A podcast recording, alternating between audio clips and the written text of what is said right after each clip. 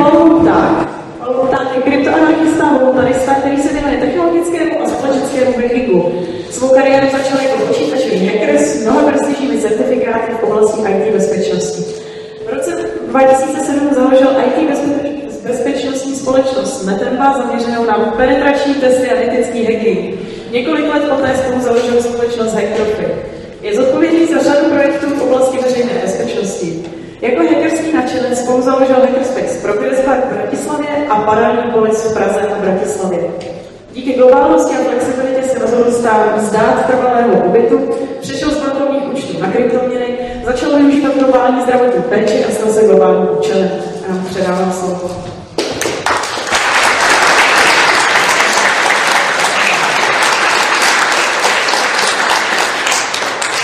Ďakujem za privítanie a ďakujem, že, že som tu, ďakujem, že vás je to tak veľmi veľa. A ja zvyknem mám obvykle prednášky nabité veľkým množstvom informácií, veľmi veľa slajdov a veľmi veľa textu. A teraz som sa možno prvýkrát rozhodol, že nebudem mať prakticky žiaden text v mojich slajdoch, bude tam len 30 obrázkov. A táto prednáška bude taká veľmi relaxačná, pohodová, miestami vtipná, žiadne nejaké hlboké teórie, ale prakticky naše cestovateľské skúsenosti.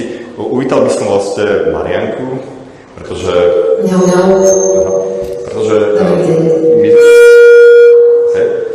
my sme precestovali spolu prakticky väč, väčšinu krajín Latinskej Ameriky a ja som pôvodne uvažoval, že sa budem venovať každej mene, každej latinskej americkej krajiny, ale tá prednáška bola potom strašne veľmi dlhá, tak som sa rozhodol, že si vytipujem pár nejakých špecifických krajín a tie krajiny sú Venezuela, Paraguay, Uruguay, Argentína a Panama. Takže budeme sa, budeme sa baviť o peniaze týchto, týchto krajín a niektoré tie príbehy dúfam, že budú pre vás veľmi zaujímavé. A hneď na začiatok by som chcel vlastne, alebo by sme chceli vyvrátiť tú, ten, ten, tú teóriu, že fiat peniaze, štátne fiat peniaze nemajú žiadnu vnútornú hodnotu, alebo tzv. Intrinsic value. My sme kvôli tomu, aby sme túto teóriu vyvrátili, cestovali až na venezuelsko-kolumbijské hranice, kde sme vlastne prišli na to, že fiat peniaze majú reálnu a, vnútornú hodnotu. A o tom bude nasledujúce video. Trošku to musím zasynchronizovať. Jo. Okay. Ešte raz. Ešte raz, nefunguje to. Tak ešte raz. Dobre, môžeme? OK. Pusti. My tu máme desynchronizovaný obraz, zvuk. Ide to? Ešte raz. Tu to za tými šípkami. Ale... e, Nefunguje nám zvuk.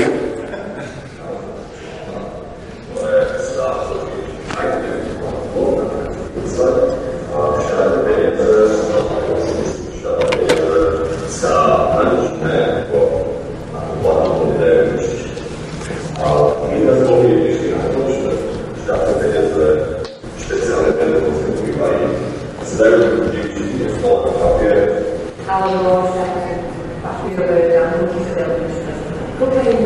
alebo čo sú boli veľmi prekvapení a v Kolumbii vlastne venezuelskí imigranti vytvárajú špeciálne špeciálne umenie peniazy. To sú teda peňaženka. Alebo sa má nová kabelka. Trošku zasynchronizované. sa to peniaze sa používajú ako ako materiál na vyrábanie pekných, hodnotných hodnotných predmetov. A tu vidieť, že je to vyrobené naozaj z veľkého množstva bankov, bankoviek a je to skutočne prekonané, kvalitné, to sú výtržky. A keby som povedal, že špeciálne pre kryptovolty, toto je tzv. paperweight, a seed, tak bude z toho taký double paperweight.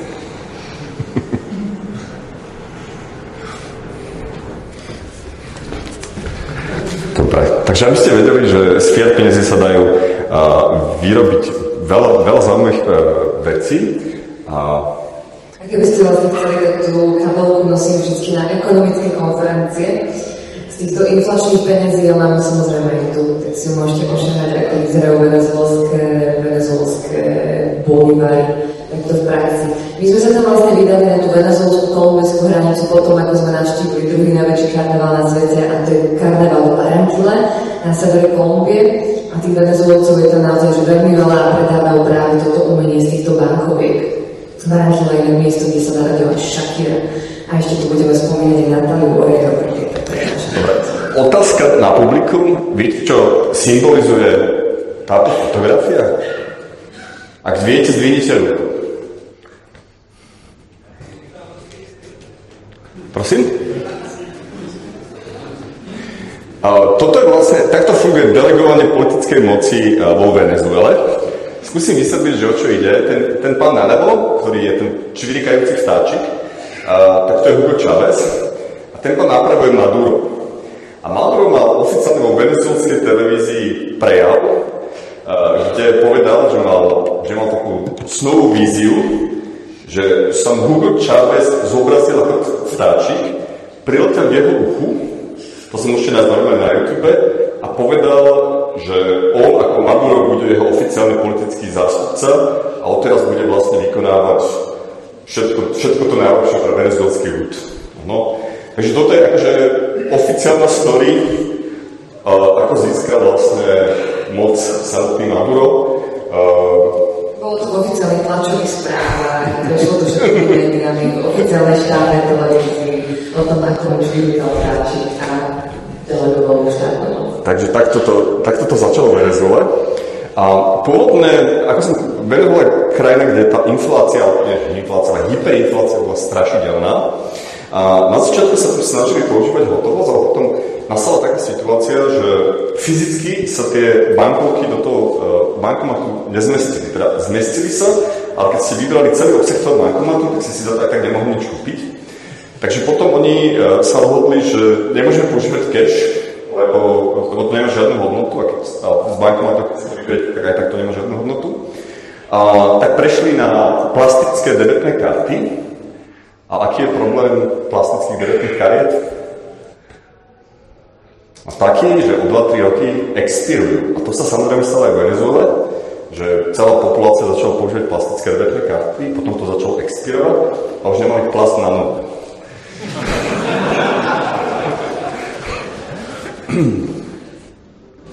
A, tak toto sú tie, tie pekné predmety, ktoré sme si ktoré sme tam kúpili.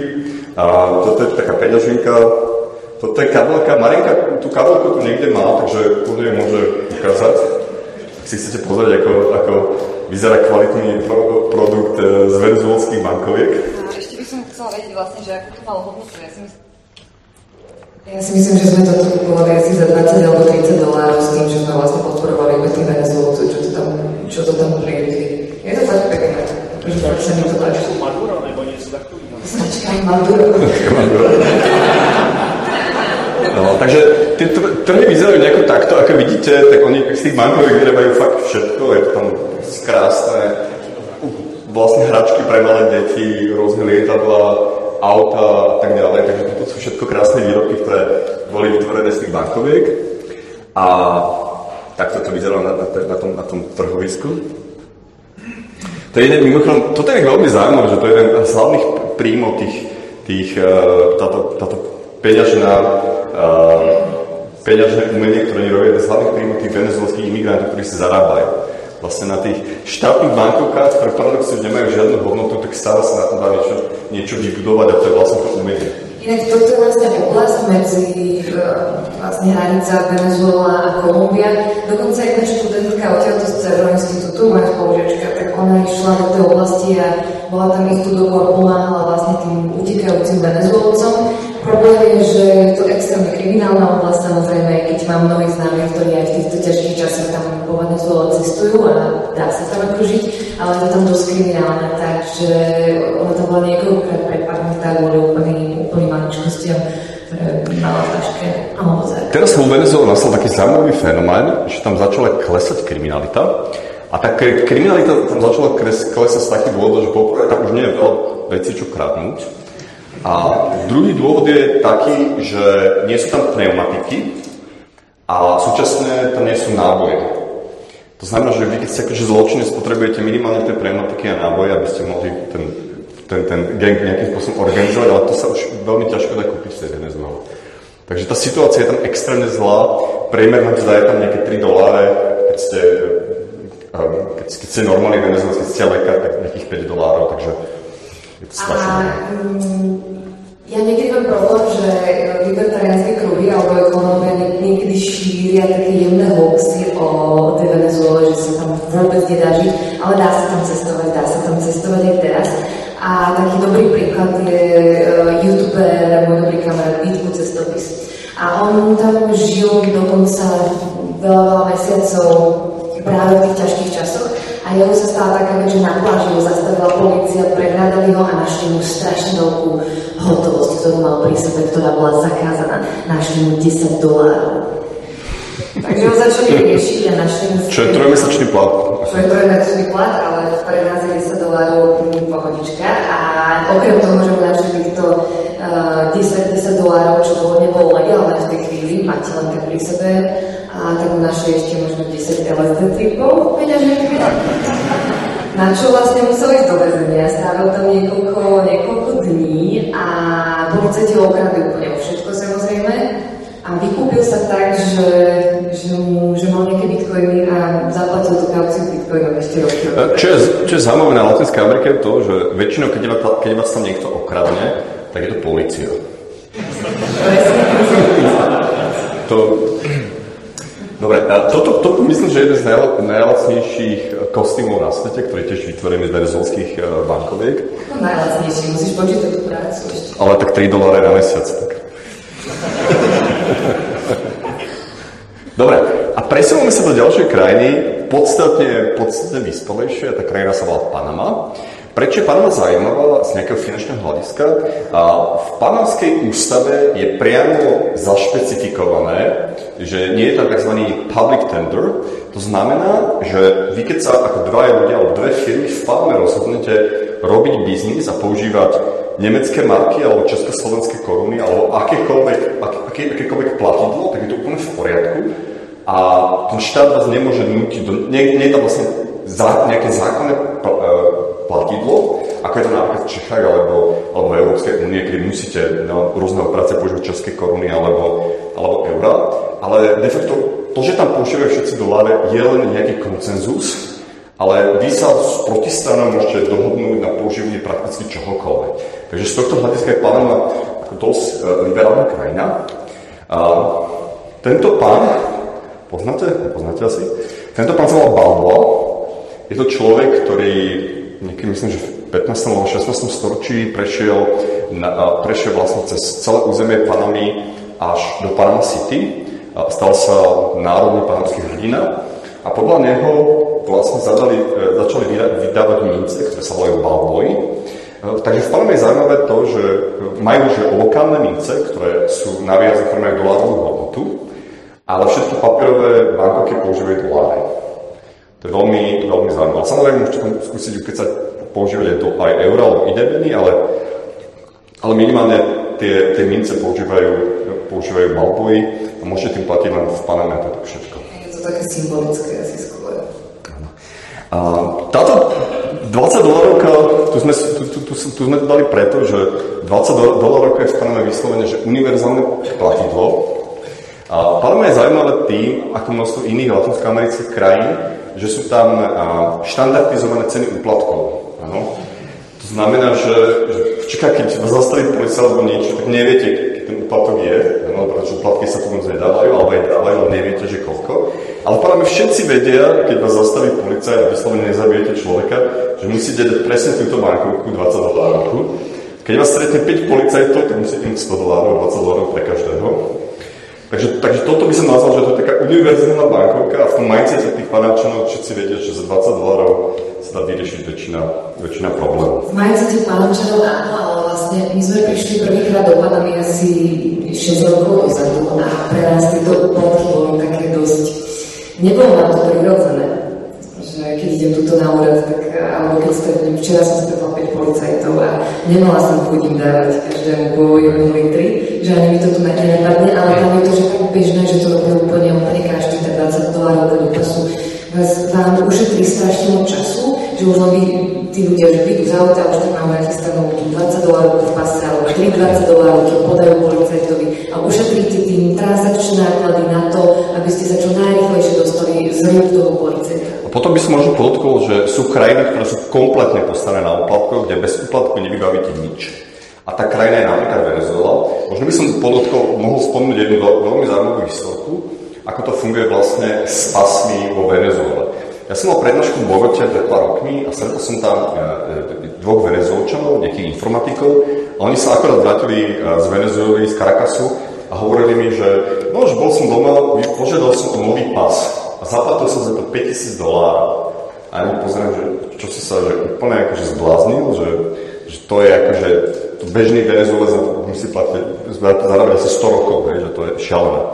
A my hovorí, že oficiálne vydanie toho pasu stojí 10 dolárov, ale tých 5000 dolárov musíš, musíš dať ako úplatok na to, aby ten venezuelský pas vôbec vystavený. To znamená, že väčšina imigrantov venezuelcov nemá pas, pretože nemá tie peniaze na ten úplatok, aby, aby ten pas, eh, aby, aby o, o ten pas mohli vôbec požiadať.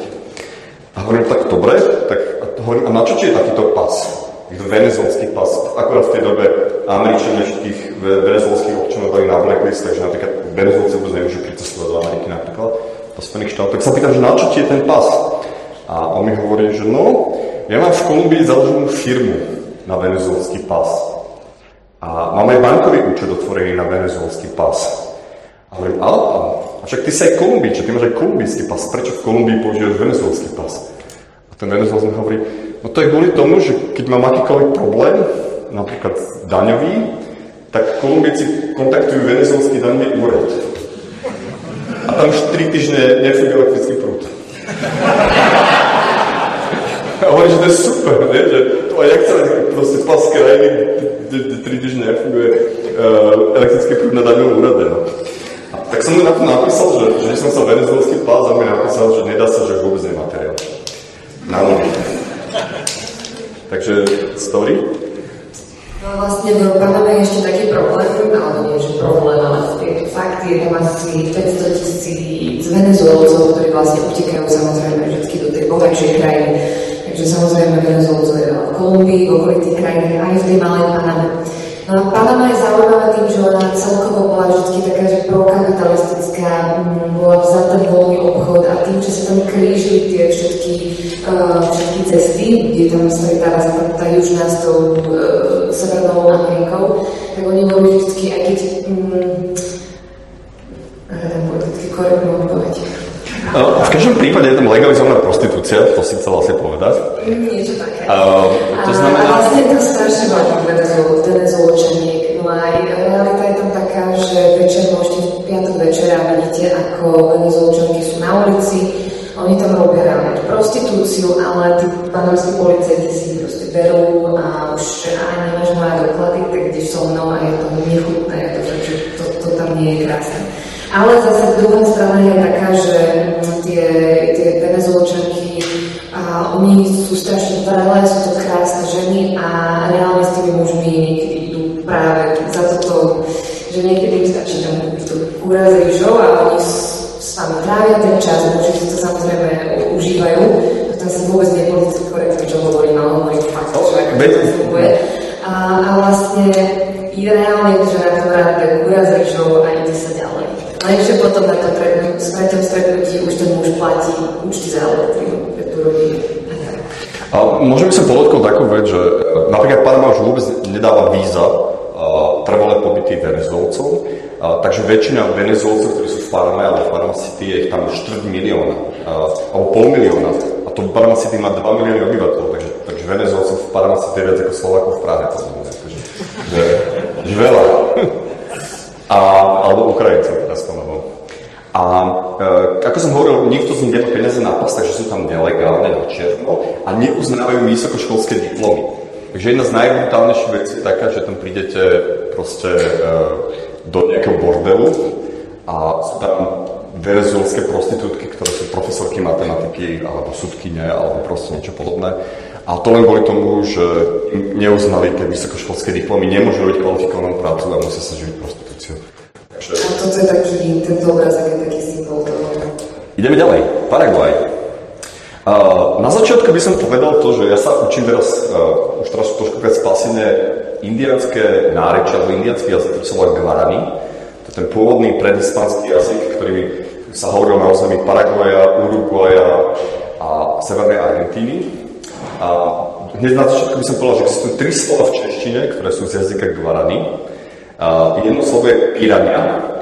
Pira znamená ryba, Aňa znamená diabolská, takže diabolská ryba. Druhé slovo v češtine, v našich jazykoch, z Guarani je slovo Paraguay. Paraguay. To, to Y nakoniec sa číta U a znamená to voda. A Paraguay a znamená koruny papagájov, takže to je voda korun papagájov. A tretie slovo, ktoré je v češtine z Guarani, je slovo Uruguay. To je tiež veľmi zaujímavé, že v Uruguay už nikto nehovorí Guarani, takže keď som bol v Uruguay, tak som vysvetloval, že čo vlastne znamená to slovo Uruguay v krajine, kde žijú a ne, ne, nevedeli to zaujímalo. A Uruguay znamená, znamená vodný slimák, takže to je hlemišť po česky. No je to vlastne krajina, teda voda vodných slimákov. Ja som vôbec nerozumela, prečo sa učiť guarani. To, mňa to fascinuje, mňa to fascinuje. Pretože to je lokálny jazyk, ako indiánsky, ktorým ale hovorí 70% krajiny a keď čo máme tie paraguajské trvalé pobyty, tak tam sú dve, dva jazyky, a tie španielčina a aj jazyk guarani. A v praxi sa nám to potvrdilo tak, že keď sme mali problém na, na ceste a zastavili nás policajti, tak Pavlín vytiahol svojich pár slovíčok Guarani a začal sa rozprávať s policajtom jeho, na, jeho jazykom a ten policajt bol tak šťastný, že povedal, že môžete ísť a bolo to bez 20 eur. On sa ešte pýtal, ešte som pýtal, že či viem španielsky a že ne, nehovorím španielsky po Guarani. A, a napríklad, ke, keď som začal štúdium Guarani, tak mne sa na tom páčilo to, že do, dovtedy som si myslel, že vo všetkých jazykoch sveta slovo mama a začína písmenkom M, akože mother, mutter, uh, mama a tak ďalej. A potom je jazyk Guarani, kde sa mama povie S. Že S je moja mama. Takže úplne iná. To, sú prvé slaviky, čo vyslovuje dieťa. Takže tomto ma ten jazyk napríklad prekvapil. Ale poďme ďalej. Takže toto sú uh, peniažky, ktoré sa volajú ako inak Guarani. Najvyššia bankovka je táto, to je 100 tisíc, to je 100 tisíc uh, Guarani, to má momentálne hodnotu asi nejakých 13 eur. 13 eur, alebo 12 eur. Za, za túto bankovku si kúpite celý pakel mentolových cigaret, ktoré sú tu zakázané a dovezíte si z a, a teraz, teraz vlastne, ako sa povedia peniaze viac ako Guarani? Ako som hovoril, píra znamená ryba. Pírania je diabelská ryba. Píre, pí, píru znamená chudý, píre znamená koža alebo šupiny a pyro znamená olúpať v jazyku Guarani. A píra píre, to znamená šupiny ryby, znamená v Guarani peniaze. By ste vedeli ešte raz, v Guarani sa peniaze povedia šupiny ryby. Čo je akože fascinujúce podľa mňa.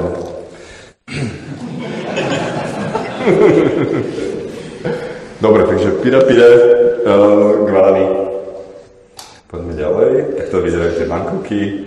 Výhľad v Paraguaji. Uruguay. A mne sa ako libertariány Uruguay strašne páči a to práve kvôli tomu, že táto, táto krajina celá vyrastla, to je, je to také trošku oxymoron povedať, ale celý ten štát vyrastol na slobode. Alebo na rešpekte k slobode, pretože oficiálny slogan Uruguaya je sloboda od smrti. A taktiež vlastne Paraguay, že historicky, historicky slúži na to, že tam utekali ľudia za slobodou. Takže to je tiež zaujímavé. A Uruguay je hneď vedľa a má takú výhodu proti Paraguayu. Paraguay je podobný Slovensku, tam nie je takmer nič. Na prvý pohľad. Na druhý pohľad tam je už krásny bizar. A Uruguay má more. To tam síce drahšie, ale má more a čo je zaujímavé v Uruguay, že tam je legálne všetko. Áno. A to znamená, že je tam prvá krajina, ktorá legalizovala marihuanu. ktorú si kúpite v každej lekárni. Je, sú tam legalizované homosexuálne manželstva, je tam legalizovaná prostitúcia. A všetko v tom modernom liberálnom svete, čo sa dalo legalizovať, tak tam legalizovali. Dokonca sú tam legálne interrupcie, ktoré sú inak, okrem Argentíny, zakázané v celej Latinskej Amerike. No, takže...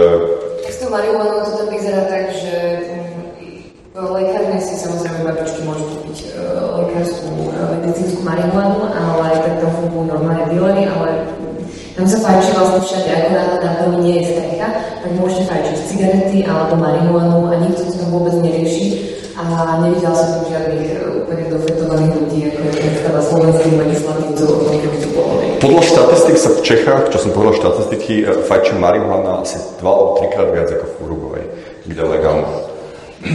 A sú také západy slnka, že sa to. Vráťme sa k peniazom, určite. A vráťme sa k peniazom. Uruguay je krajina, ktorá má tiež urugvajské pesos, tak to vyzerajú urugvajské pesos.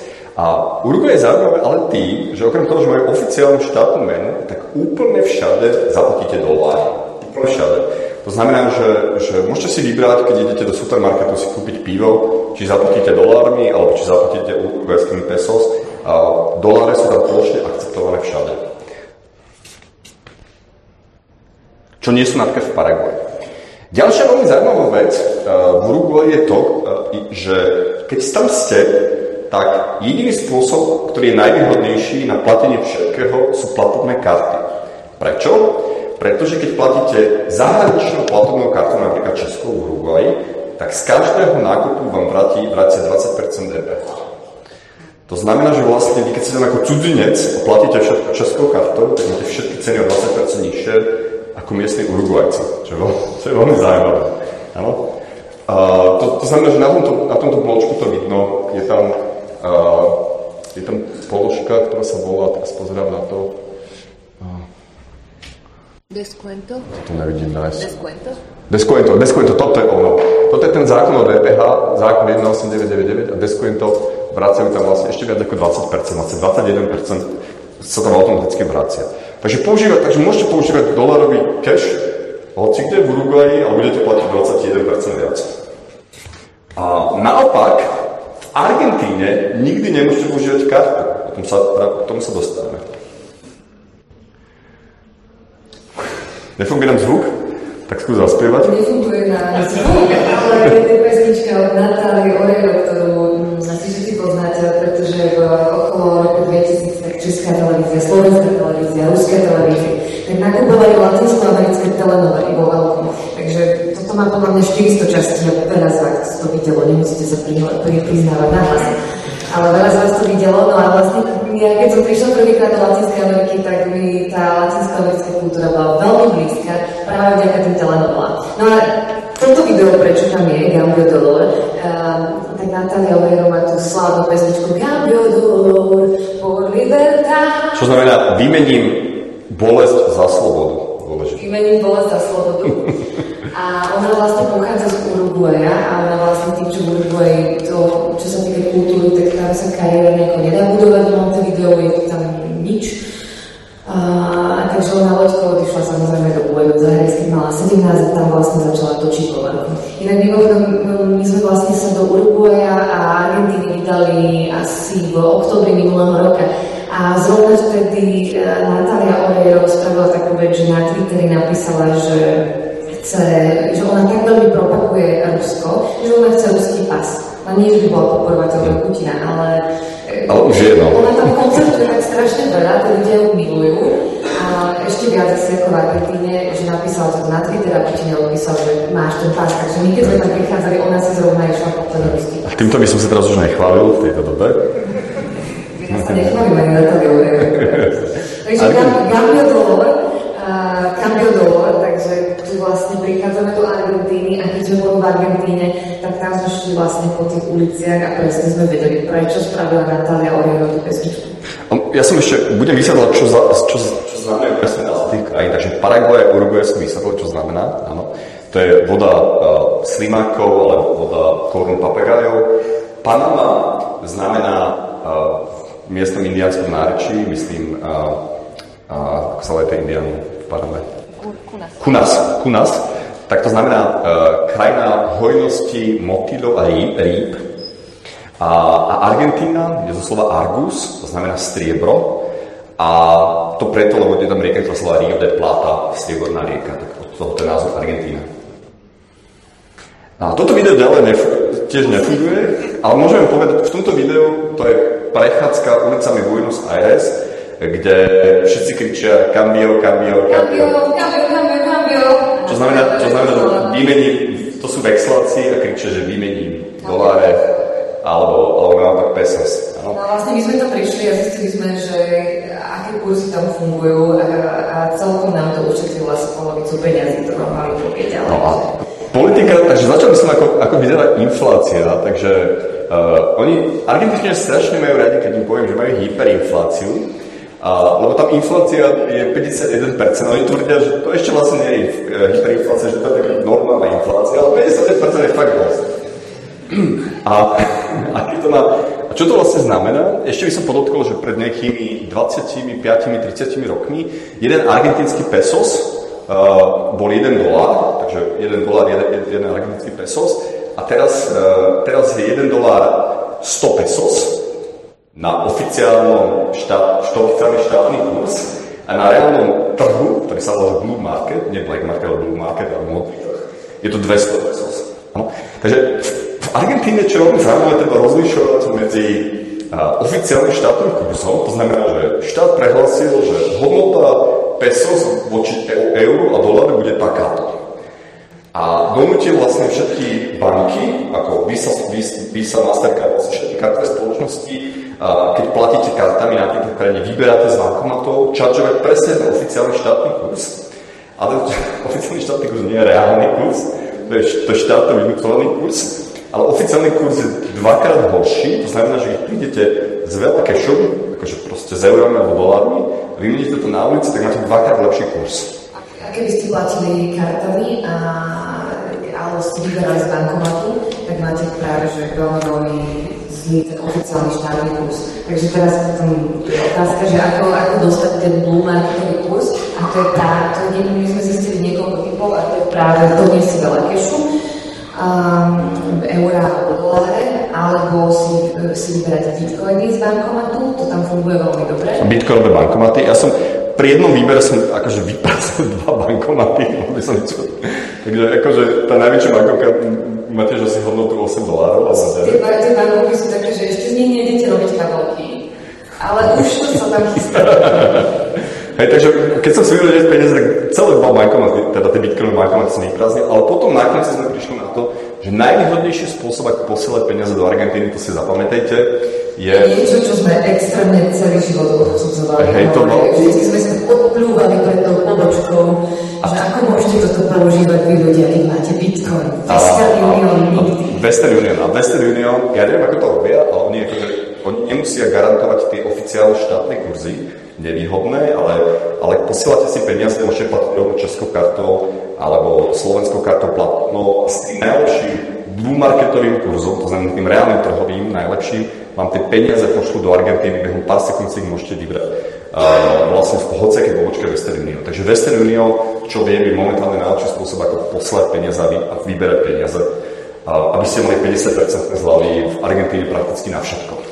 Možno by som ešte podotkol takú vec, že ja som v Argentíne chcel, uh, vymyslel som uh, perfektnú mobilu na peniaze, že ako zarobiť veľmi veľa peniazy, lebo môj plán bol teda taký, že zoberiem si proste veľa kešu a teraz akože vymením to e, doláre, vymením to za, za, za ten najlepší kurz e, za miestne argentinské pesos a potom pôjdem vlastne do argentinskej banky, lebo oni mi tam majú tu garantovať ten štátny kurz a vymením to vlastne za uh, opäť doláre s tým kurzom, ktorý oni akože garantujú.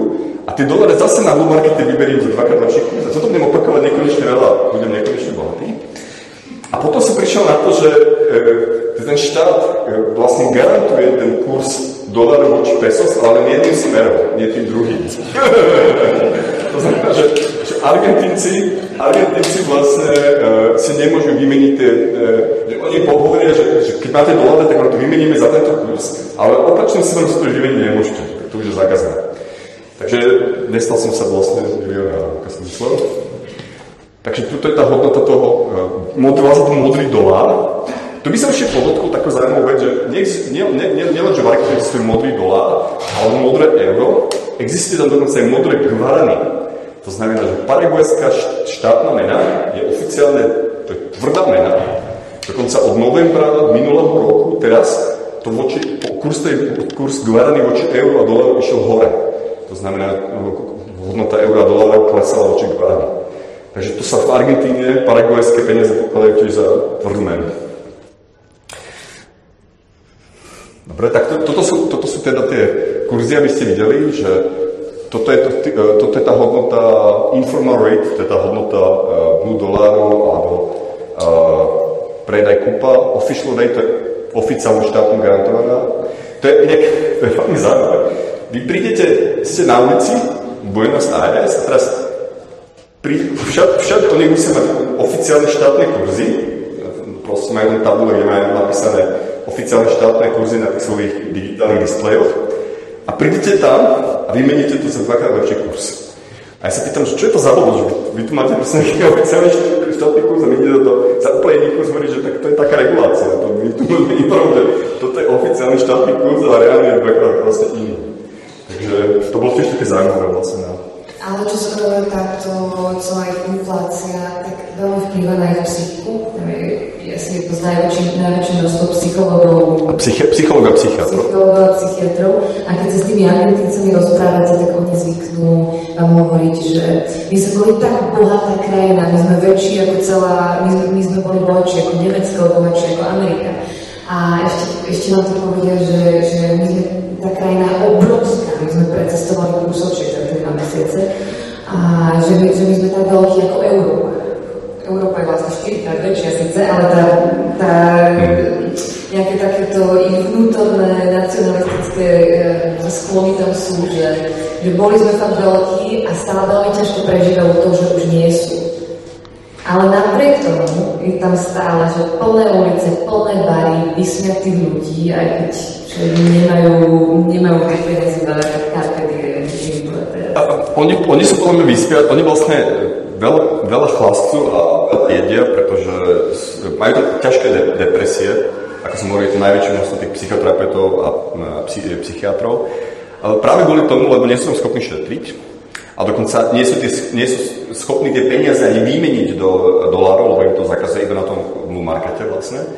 A súčasné, kvôli tomu je tam veľké množstvo reklam firmy ako Binance na Bitcoin, na rôzne, existuje minimálne 3 alebo 4 nejaké bitcoinové zmeny, ktoré fungujú v Argentíne, takže kryptomeny tam sú podľa mňa dosť populárne. A z vlastne žiadnej krajine som nevidela tak veľa reklam práve na kryptomenové služby ako, ako billboardy, akože masová kampaň pre bežných ľudí. No a kvôli tomu, že oni nie sú schopní šetriť a budúci týždeň vlastne tie peniaze možno nebudú mať až takú hodnotu alebo, ako, ako tento týždeň, tak, tak vlastne pred, väčšina Argentínčanov preferuje spotrebu tu a teraz. To znamená, že, že tá časová preferencia je to vysoká no. vlastne a míňa sa, míňa sa to vlastne hneď.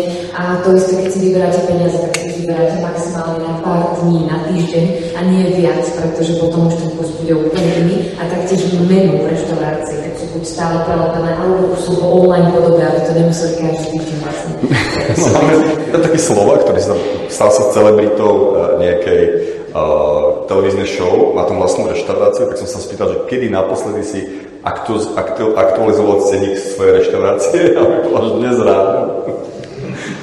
Takže to ceny sa tam fakt veľmi menia a tak toto vlastne tento obrazok sme našli. Popri tom, ako som uh, stopovala Natáliu Oriero, kde bývala, ona bývala v takej veľmi peknej štvrti a išli sme, nejakí typci nás tam, nás tam zobrali, že povedali na mňa, že je tu číta môj fanatiko, no Natali Orero, tak nás opraví vlastne pred jej domom. Ako som do domu bývalého, tak uh, bol tento obrázoček. Znamená to, Ezora de Bitcoin je, je hodina Bitcoinu a, a ten nápis vyššie znamená uh, retrospektívne táto, uh, táto doba, alebo doba kryptomien je nevyhnutná alebo nezastaviteľná. No. Takže toto to je tam vlastne takže oni sú veľmi, veľmi smutní a napríklad odrazilo sa to na tom, že Argentíčania prestali cestovať, pretože nemajú peniaze, sú chudobní, oni prestali cestovať vlastne do zahraničia. Ale tie ceny leteniek, oni to majú o mnoho vyššie, ako my keď sme išli. My keď ideme odtiaľ do, do Mexika, tak tie leteniek, ceny leteniek sú celkom dostupné. Ale oni majú v porovnaní s ich platmi tie ceny leteniek do Európy neskutočne vysoké. Takže oni naozaj, že Ale tá Argentina je natoľko krásna, že poskytuje úplne, úplne všetko. A ísť v decembri do Patagónie je naozaj že super krásne a všetko A sú takí smutní a žijú z takej, uh, takej veľkej slavy z minulosti, lebo pred 100 rokmi, okolo roku 1920, tvrdili, že Buenos Aires bolo najbohatšie a najvyspelejšie mesto na svete. A, a, a súčasne pred 30 rokmi ich rodičia proste lietali po celom svete na dovolenky a teraz ich deti si to nemôžu dovoliť. Takže sú takí trochu smutní. Ale stále situácia nie je taká zúfalá a, ako napríklad vo Venezuele. A boli tam pozrieť taký jeden, takú prekrásnu stavbu, krásna architektúra, ktorú robili dva Európania, či Taliani a oni robili taký slobodnožársky dom, a, ktorý na štýl Danteho 9 brán pekla. Tá architektúra je taká prekrásna a v popisku toho domu je staviame to práve v, na pôde Južnej Ameriky, pretože oni to postavili asi v roku 1920 pretože Európa ide do, do, strašného, do strašného pekla, tak staviame to radšej v Latinskej Amerike, aby táto naša monumentálna stavba zostala ešte. Mm. No inak e, v Argentíne je ťažký socik, akože nechcete tam trvalý pobyt, je to krajina, kde sa oplatí e, fungovať ako turista z zahraničných príjmov, lebo to máte na všetko zľavy, 50% vďaka inflácii, ale... Ale oplatí sa tam ísť napríklad, keď máte že tým developerov a chcete si užiť dva mesiace v nejakom krásnom domčeku za, nízke, za nízky rent, a tak si prenajmete v Argentíne v Buenos Aires domček a máte tam perfektné jedlo a užijete si to výborne s tým zahraničným príjmom, takže na to sa to dá. Hm. Určite odporúčame to na návštevu, lebo ako hovorím, tá Venezuela je podľa mňa nebezpečnejšia, čo sa týka tej kriminality, ale Argentina je podľa mňa stále v pohode, keď sa vyhnete nejakým nebezpečným štvrtiam, tak si môžete užiť skutočne celú krajinu. Takže to nazývame tzv. inflačná turistika. Inflačná turistika. Keď, pretože niektorí ľudia mi hovoria, že ja by som chcel tiež tak cestovať a tak ďalej, pretože kam by si chcel, alebo na ale diví, alebo niečo takéto a, alebo mi povie, aké Norsko a strašne drahé krajiny. Viem, že nie, pozri si krajiny, kde je inflácia. Zároveň index bezpečnosti, aby sme sa tam hneď nie, nie, aby tam hneď nezvizol. A vyber si krajinu na Turecko v tejto dobe. Turecko tiež výborná krajina. Lacno, máš tam kvalitné služby. A... a je to stále relatívne bezpečné, že ľudia sa nezabíjajú na ulici. Inak v tej Venezuele, tak my keď sme cestovali ešte pred pár rokmi po Latinskej Amerike, tak veľa Venezuelcov nám, nám ponúkalo, že nechcete hotel 10 tisíc dolárov, hotel na pláži na nejakom krásnom ostrove, akože tak nádherná stavba, lenže tam si pozrite, že ako je tam vymožiteľné mm, to právo, alebo vlastne to súkromné vlastníctvo a nemáte takú istotu, že to súkromné vlastníctvo bude pretrvávať, budete mať aj ten nejaký papier o tom, že ste vlastníci, či vám to reálne bude... Funguje tam stále kataster, to je len pre tých, ktorí by si chceli investovať. A vlastne Cena nehnuteľnosti vo Venezuele je 10 až 100 násobne nižšia, ako bola predtým. To znamená, hotel, ktorý e, stal, čo ja viem, 10 miliónov dolárov, tak teraz kúpite za 100 tisíc dolárov, áno, že 100 krát je to lacnejšie. A to znamená, že veľa biznis príležitostí a pár mojich kamarátov sa rozhodlo do toho zainvestovať a kúpiť tie nehnuteľnosti, ale tá naj, najväčšia položka je to, že si tam musíte zaplatiť vlastnú venezuelskú rodinu, ktorá tam žije v tej nehnuteľnosti a obývajú, lebo keby ju neobýval, tak venezuelský štát zabaví. Ako komunizmus vlastne. Takže ak veríte tomu, že, že ten systém tam padne, ale ten systém tam padá už veľmi dlho, tak môžete potom na tom dosť veľa zarobiť. Na... Ale podľa mňa je to taká investícia na úrovni úplne úplných shitcoinov. A ty prečo kupovať shitcoiny, keď sa dá kupovať nové takže, takže, A posledný slajd, ktorý máme, to je tento vlastne, tak to je strike. Poznáte strike? Zdvihnite ruku, ak poznáte strike. No. Super. Tak a strike je vlastne výborné riešenie, e, vlastne, ktoré je teraz nasadené v Salvadore, v Spojených štátoch a momentálne, že v Argentíne. Je to systém, ktorý, vám, ktorý používa na víkende lightningové platby a umožňuje mimo bankového systému a vlastne uchovať hodnotu, ktorá je viazaná na americký dolár to znamená, že, že vy dokážete zo svojej lightningovej peňaženky, kde máte tú hodnotu fixovanú na dolár, okamžite poslať nejakému inému človeku a on to bude mať zase fixované na dolar, takže, takže vôbec to nereflektuje vol- volatilitu alebo fluktuáciu samotného Bitcoinu. Tie platby sú extrémne rýchlo, používajú samotný Lightning a súčasné uh, žiadna inštitúcia, žiadna banka na tým nemá kontrolu a ste akože vlastníci toho, uh, tých, to, to, tých, to, hm, vlastne, to, tých lightning, toho Lightningu, ktorý je viazaný na tú fiatovú hodnotu.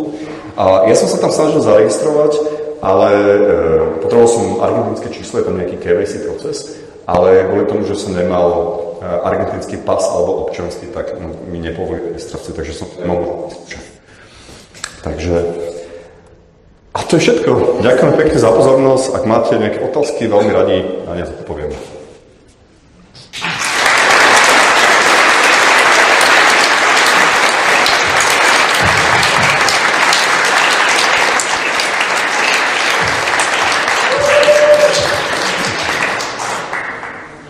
Je nějaký dotaz? Tamhle vzadu, běhnu.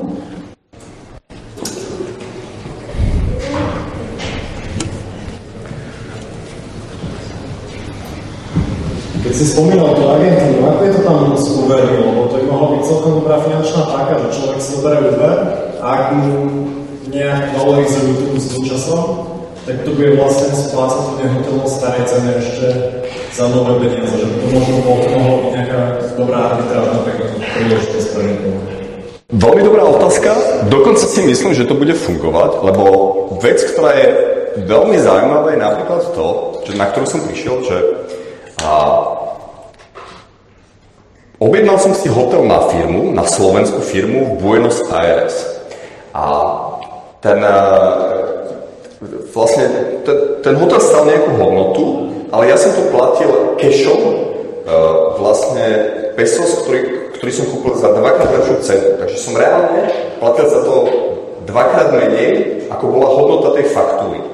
A tú faktúru som poslal účtovničke a účtovnička to zaúčtovala ako nákladovú faktúru, ale ona musí používať štátny kurz v slovenskom účtovníctve alebo v českom účtovníctve eura voči, voči tomu pesos. To znamená, že ja som schopný proste generovať nákladové faktúry do slovenskej alebo českej firmy za dvakrát nižšiu sumu, ktorú za, za to reálne zaplatí. A je to haus, podľa mňa. Neviem, či to niekto rieši a čo je to akože... Ale je to tak vlastne. Je to znamená, že ja som si znížil náklad nejakým spôsobom, ale za tú faktúru sa zaplatil reálne dvakrát menej. Ale ona musí používať ten štátny kurz, takže je to vlastne dvakrát viac. Takže myslím si, že určite nejako takto niek, niečo podobné bude fungovať aj na tie, na tie pôžičky. Nehovorím, že či to je úplne legálne, to neviem, treba sa poradiť, ale, ale určite sa nejaká takáto arbitráža byť. Ďalšie otázky? Tam je jedna otázka.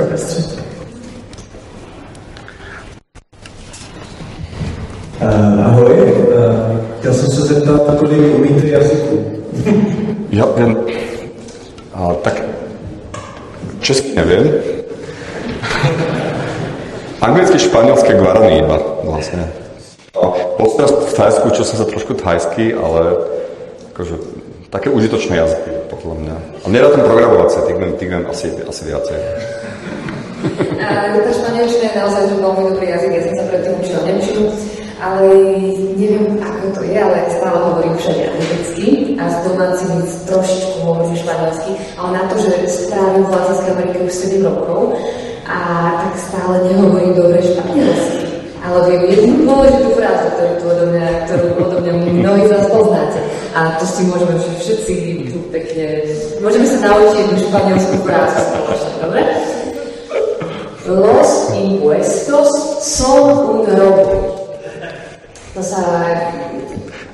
Neviem, či teraz hovoriť význam, alebo až potom, keď to všetci zopakujeme. E, význam, význam tejto frázy Los impuestos son un robo je dane sú krádež. Takže môžeme sa teda všetci spoločne, je to veľmi veľká